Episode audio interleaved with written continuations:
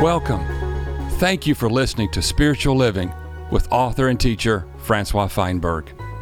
May the message you're about to hear earnestly touch your heart, and may it encourage you in your ongoing love of God the Father, your enjoyment of the Lord Jesus Christ, and your fellowship in both the Holy Spirit and the body of Christ.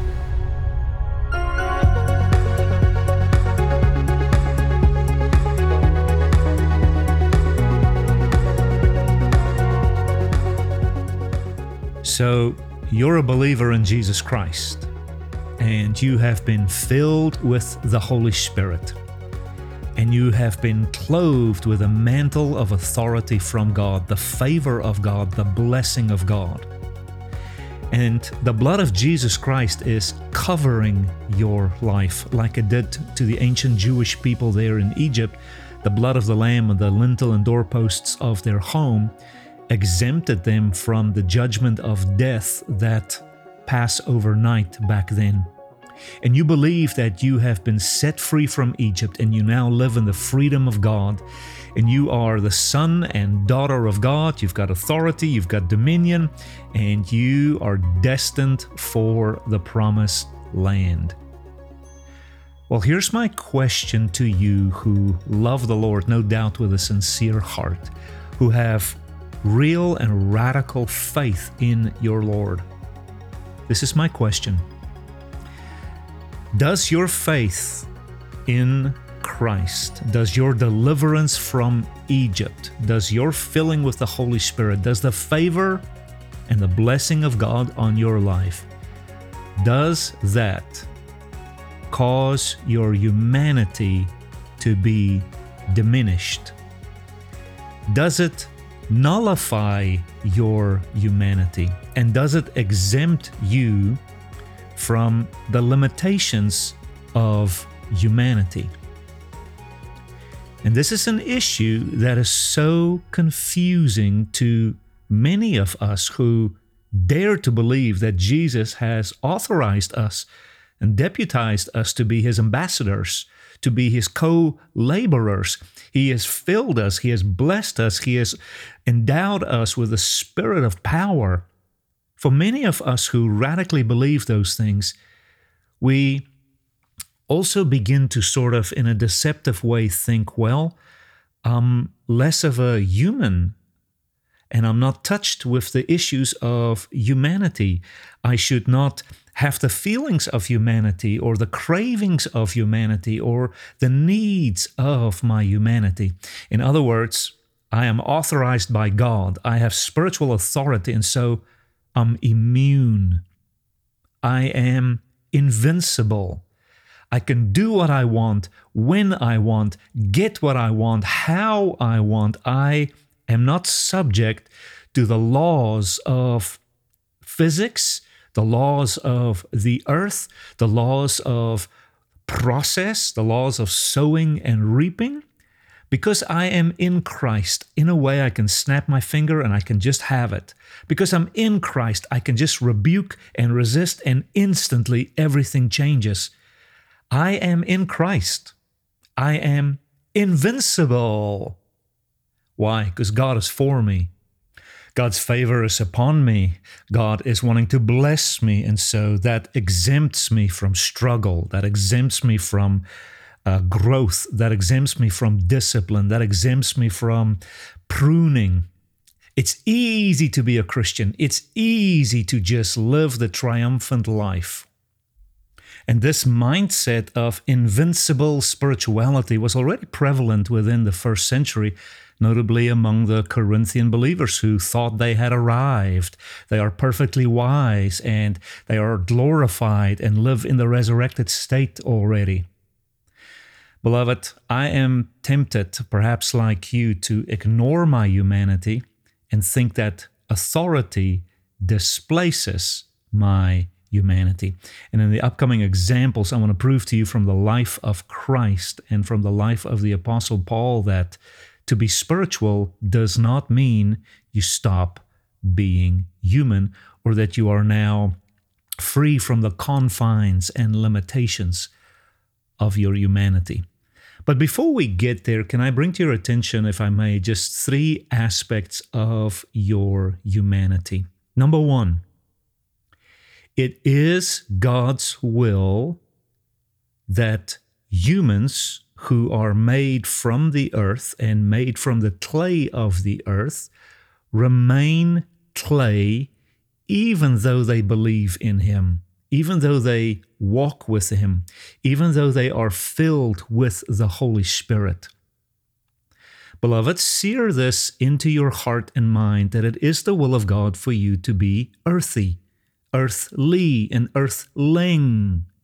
And when He baptizes you in the Holy Spirit and He empowers you with giftings and graces and wisdom and knowledge, that does not mean you do not have to go through the process that humans go through to learn more and grow more and study more.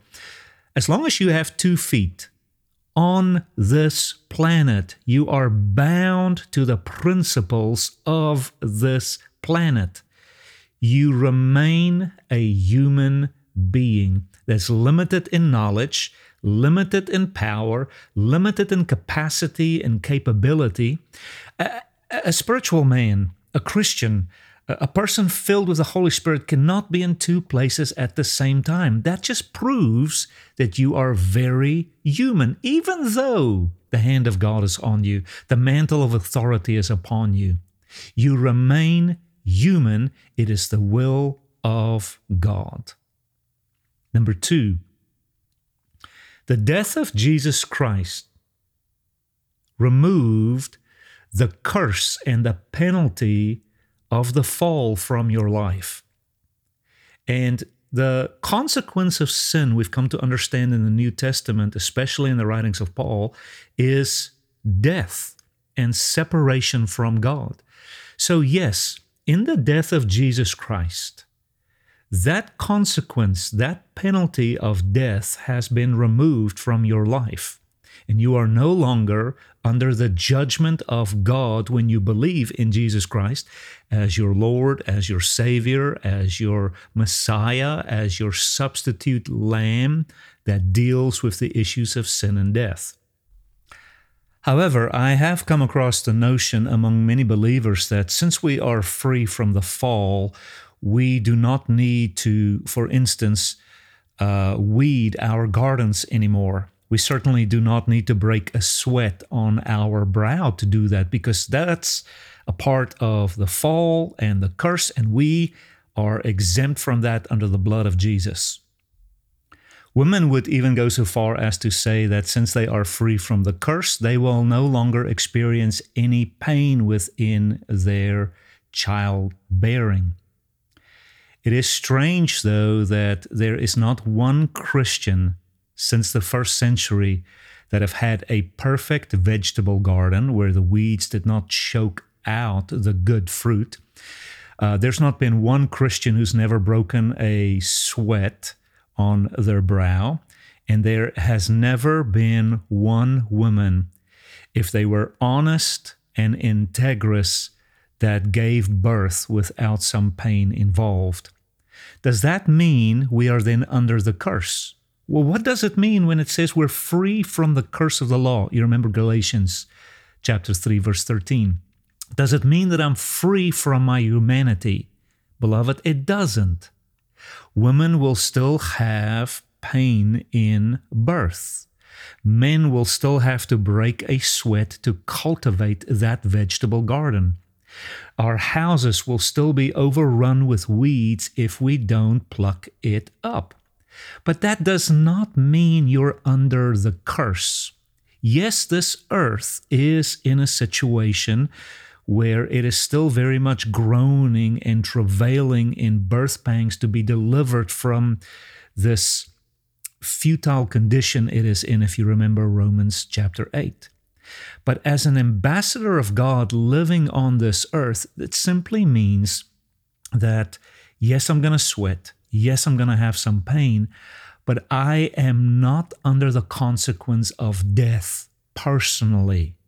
In time, in the resurrection, we will be delivered from these difficulties. But until then, we're going to sweat and we will have pain in child rearing. However, we can maintain spiritual authority in God. It's not when a woman goes through the childbearing that she's now going to curse God. She's going to blaspheme God. Why all this pain, etc., etc. She's going to go through it and praise God and, and bless Him and, and worship Him. And that just proves that the darkness in her heart, the death in her own heart, has been changed to life, even though her body is still subject to some of the difficulties and the trials and even the traumas of childbearing. And then, number three, it is unwise for a believer in Jesus Christ to try to prove his faith in God by ignoring and even harming his humanity. In our modern times, it has been proposed that if you take any medicine or any aid for your humanity, you are belittling the work of the cross. You are not believing radically enough in Jesus Christ because if you believe in Jesus Christ, then you do not need aspirin for your headache. You do not need glasses for your weakening eyes. You do not need vitamins to nourish your body. In fact, you may not even need to eat and drink because Jesus said, If you believe in me, you will never hunger. If you believe in me, you will never thirst. And so there are believers who actually frown upon medicine. One particular man who's a lover of God is also a diabetic, so he takes insulin. But then some spirit-filled brother comes up to him and say, "Well, if you really believed in God, you would toss away your insulin and just live in the healing that God has ordained for you and acquired at the cross of Jesus Christ." And perhaps because that diabetic situation persists in your life, you are a man of sin, so you probably need to confess some sin and you will be healed. And believers do this towards one another. And why do they do that?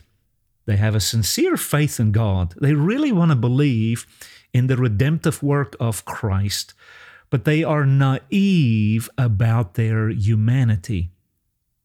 Beloved, all of us who have believed into Christ, if we can be brutally honest, we must admit we get hungry, we thirst, we have sexual desires, we need medicine.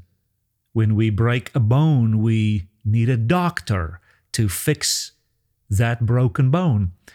And beloved, there is nothing wrong. Hear me. It is not unspiritual to be human. In fact, God is so okay with humanity that He Himself became human and lived and walked and moved among us. Christ the manifestation of God in the flesh was fully confined to the limitations of humanity. And I want to prove to you now that when he was tempted to act outside of his humanity, how he humbled himself and restricted himself as even an example for you and I, who are also now the sons and daughters of God. We are also authorized and clothed and blessed and endorsed by God, but that doesn't mean we can jump off of buildings.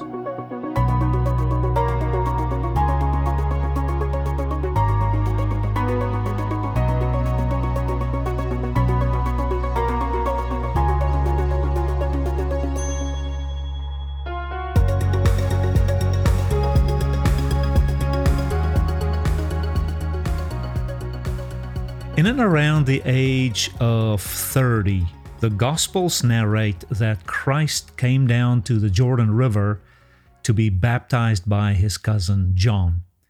And at this particular occasion, the heavens opened up and the Spirit of God descended upon Christ in the form of a dove. Clearly, the picture of a mantle, the endorsement and approval of heaven coming to rest upon the Son of God.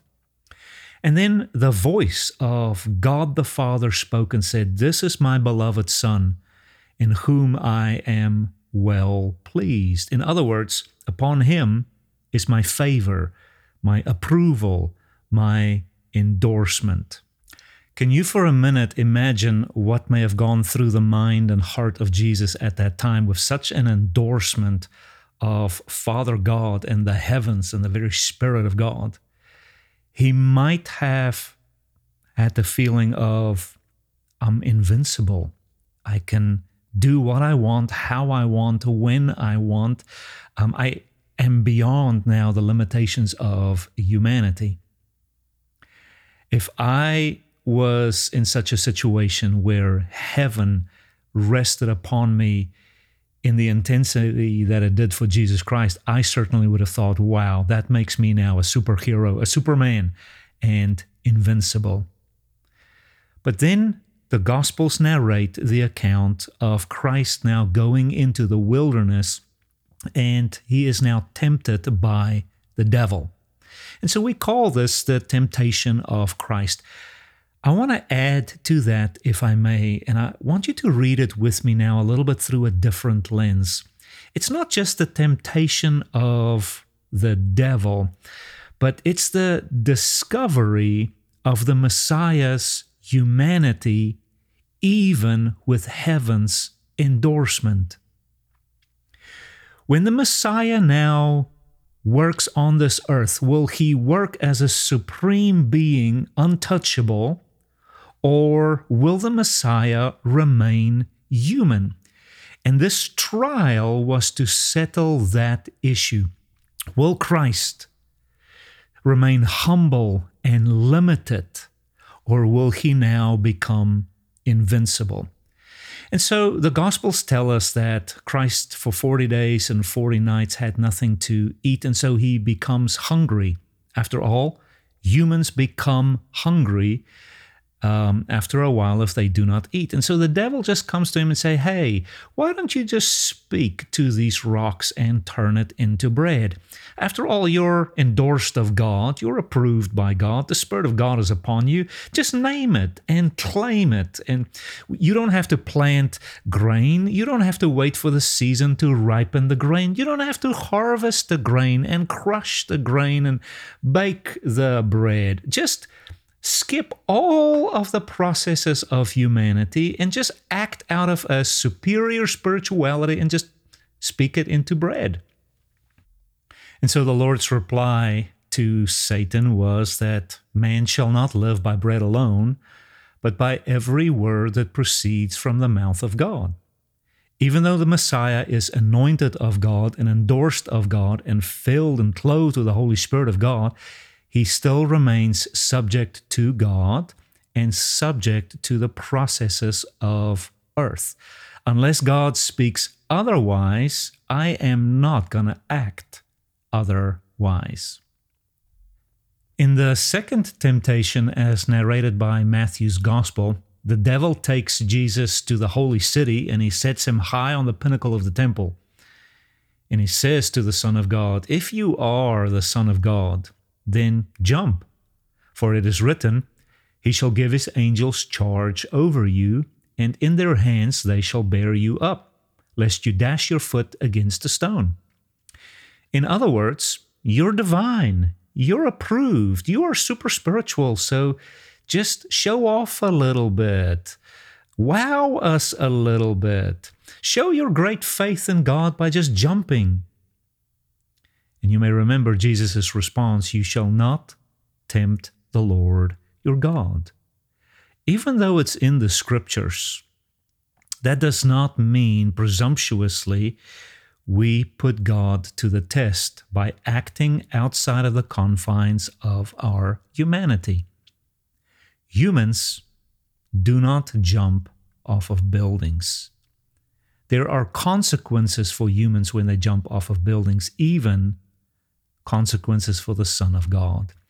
I hope you can understand how humble Jesus was in his humanity, but that does not mean he didn't have spiritual authority. In fact, even in these temptations, he was able to resist the devil. He stayed within the confines, the limitations of his humanity, yet the devil, in that humble state that he was in, could not gain a foothold in his mind and in his heart. And that is what spiritual authority is all about. You do not need to handle snakes to prove to God that you are in spiritual authority. You know, in Mark chapter 16, it says that we will take up snakes, and even if we were to drink anything deadly, we will by no means be harmed. And so many believers wanted to prove to God how spiritual they are, take up snakes, and they would drink poison, and it has never worked for those believers. And then, of course, you always have that one brother who sits on the side and say, "Yeah, it's because you have sin in your life or you don't have enough faith." That is absurd. Jesus does not use the scriptures to act outside of his humanity and be all bravado about it. As the divine figure, the most authoritative figure in the universe, he remained fully human, yet fully spiritual, yet fully authoritative. So, where does this leave you and I with our fragile humanity and the promises and authority of the scriptures? Well, beloved, it's okay to be a fragile human being and not have it together all of the time. It's okay to struggle. It's okay to stay subject to the processes of earth.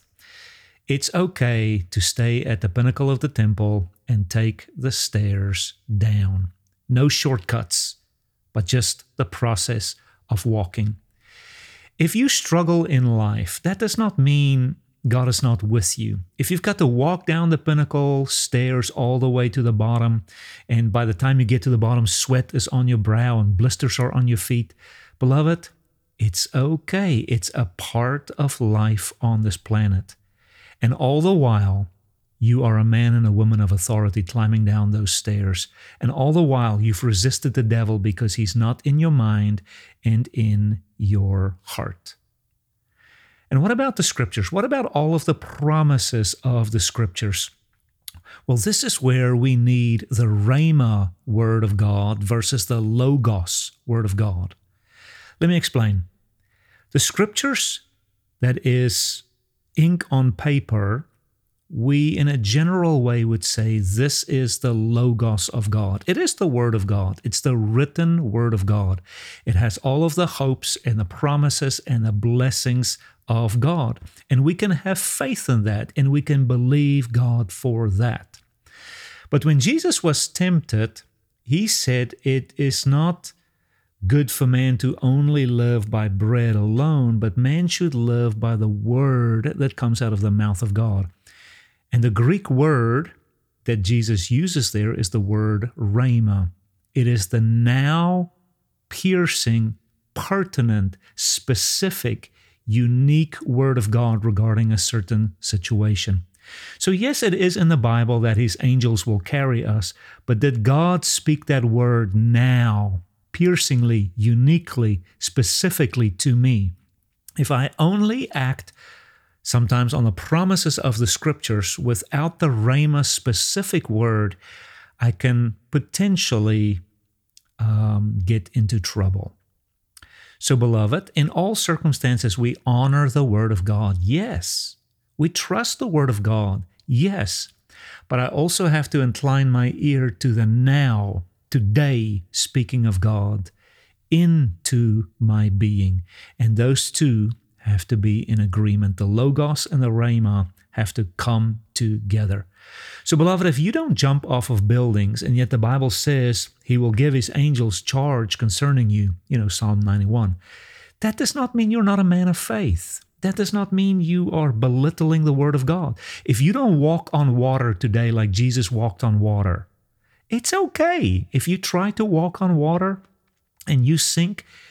It's, it's okay. You are not belittling the authority of the scriptures or the word of God. You just, in that moment, maybe didn't hear God specifically say to you, hey, step out of the boat and walk on water.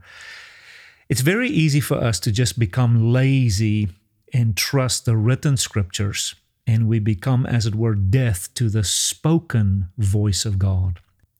I'll give you another example from Luke's Gospel, chapter 9, where Jesus traveled through a Samaritan village, and for some reason or another, they did not receive his ministry.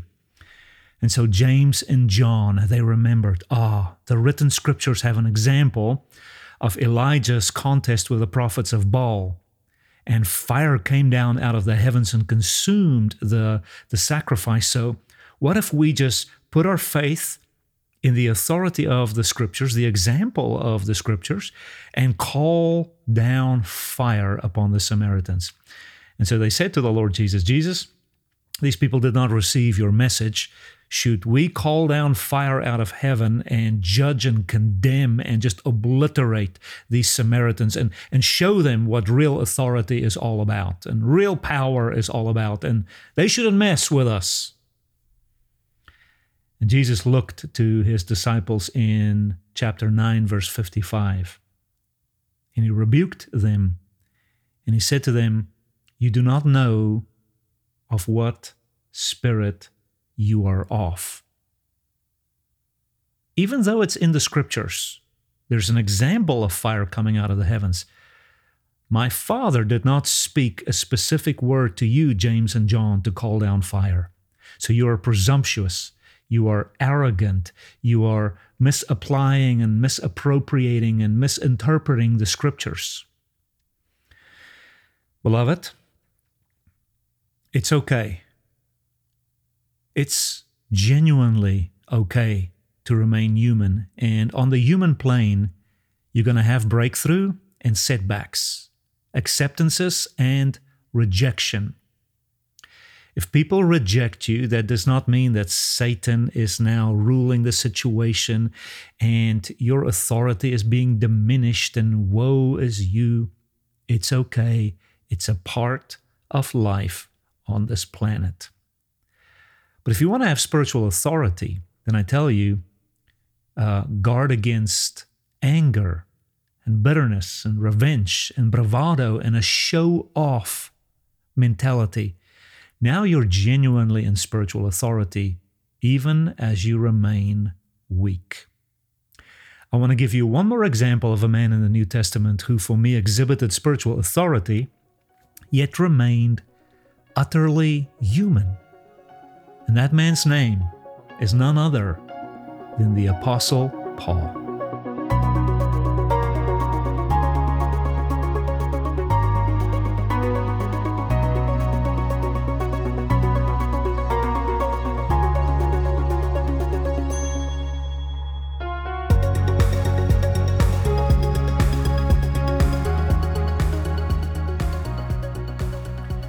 Towards the end of the book of Acts, notably in chapter 27, there is a marvelous account of this mighty apostle, this man of God.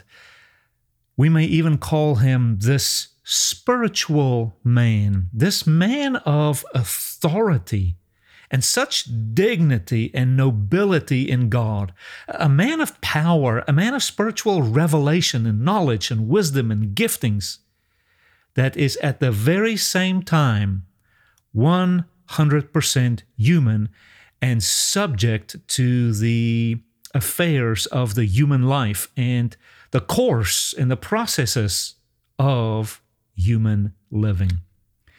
In Acts chapter 27, Paul is on a journey to reach Rome and appear before Caesar to make a case about his gospel and the accusation from the Jews. And starting in chapter 27, verse 10, Paul would say to the men who is going to journey with him to Rome, Men, I perceive that this voyage will end with disaster and much loss not only of the cargo and the ship, but also of our lives. And I find it utterly intriguing that such a spiritual man as the apostle, a man of such authority, a man of such wisdom and knowledge and revelation, a man that had been caught up to other realms, would at the very same time be subject to nature's elements. If I was with Paul at that time, I would have said, Paul, why don't you just rebuke the wind and the waves and call forth a smooth sailing to Rome? That's our heritage. That's our destiny. That's our calling to have life easy with no shipwreck, no hunger, no difficulty. I might even have rebuked Paul and said, You are just not believing God enough. You're not believing in the blessings and the prosperity of the sons and daughters of God. Paul, what is wrong with you? Are you in a backslidden condition? No. Paul never lost his authority, as you will see in the upcoming verses, but he also never lost his humanity and the boundaries of humans. When humans attempt to sail the Mediterranean at the wrong time of the year, under the wrong winds, etc., etc., the ship is going to be destroyed. It says in Acts 27:11 that the centurion was more persuaded by the helmsman and the owner of the ship than by the things spoken by Paul. Now, when neither sun nor stars appeared for many days and no small tempest beat on us, all hope that we would be saved was finally given up. But after long abstinence from food, then Paul stood in the midst of all of these men and he said, You should have listened to me, men. We should not have sailed from Crete and incurred this disaster and loss. And now I urge you to take heart, for there will be no loss of life among you, but only of the ship. For there stood by me this night an angel of the God to whom I belong and whom I serve. And the angel said to me, Do not be afraid, Paul. You must be brought before Caesar. And indeed, God has granted you all those who sail with you. Paul now speaks and he says, Therefore, take heart, men, for I believe God that it will be just as it was told me. So, yeah, the Rhema word of God came to Paul. But notice the next sentence. Listen carefully. The blessing, the endorsement from God towards Paul is there. You're going to reach Rome. But listen to Acts 27, verse 26. Paul says, however, even though God had spoken this word to me through that angelic being, we must nevertheless run aground on a certain island. Our journey is going to have some detours and some hindrances, and we are not just exempt from the storms and the winds and the currents and the waves, etc., etc.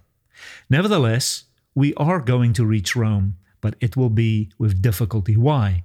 Because we are very much subject to the affairs of this world and the processes and the consequences of this world. So, where does that leave you and I?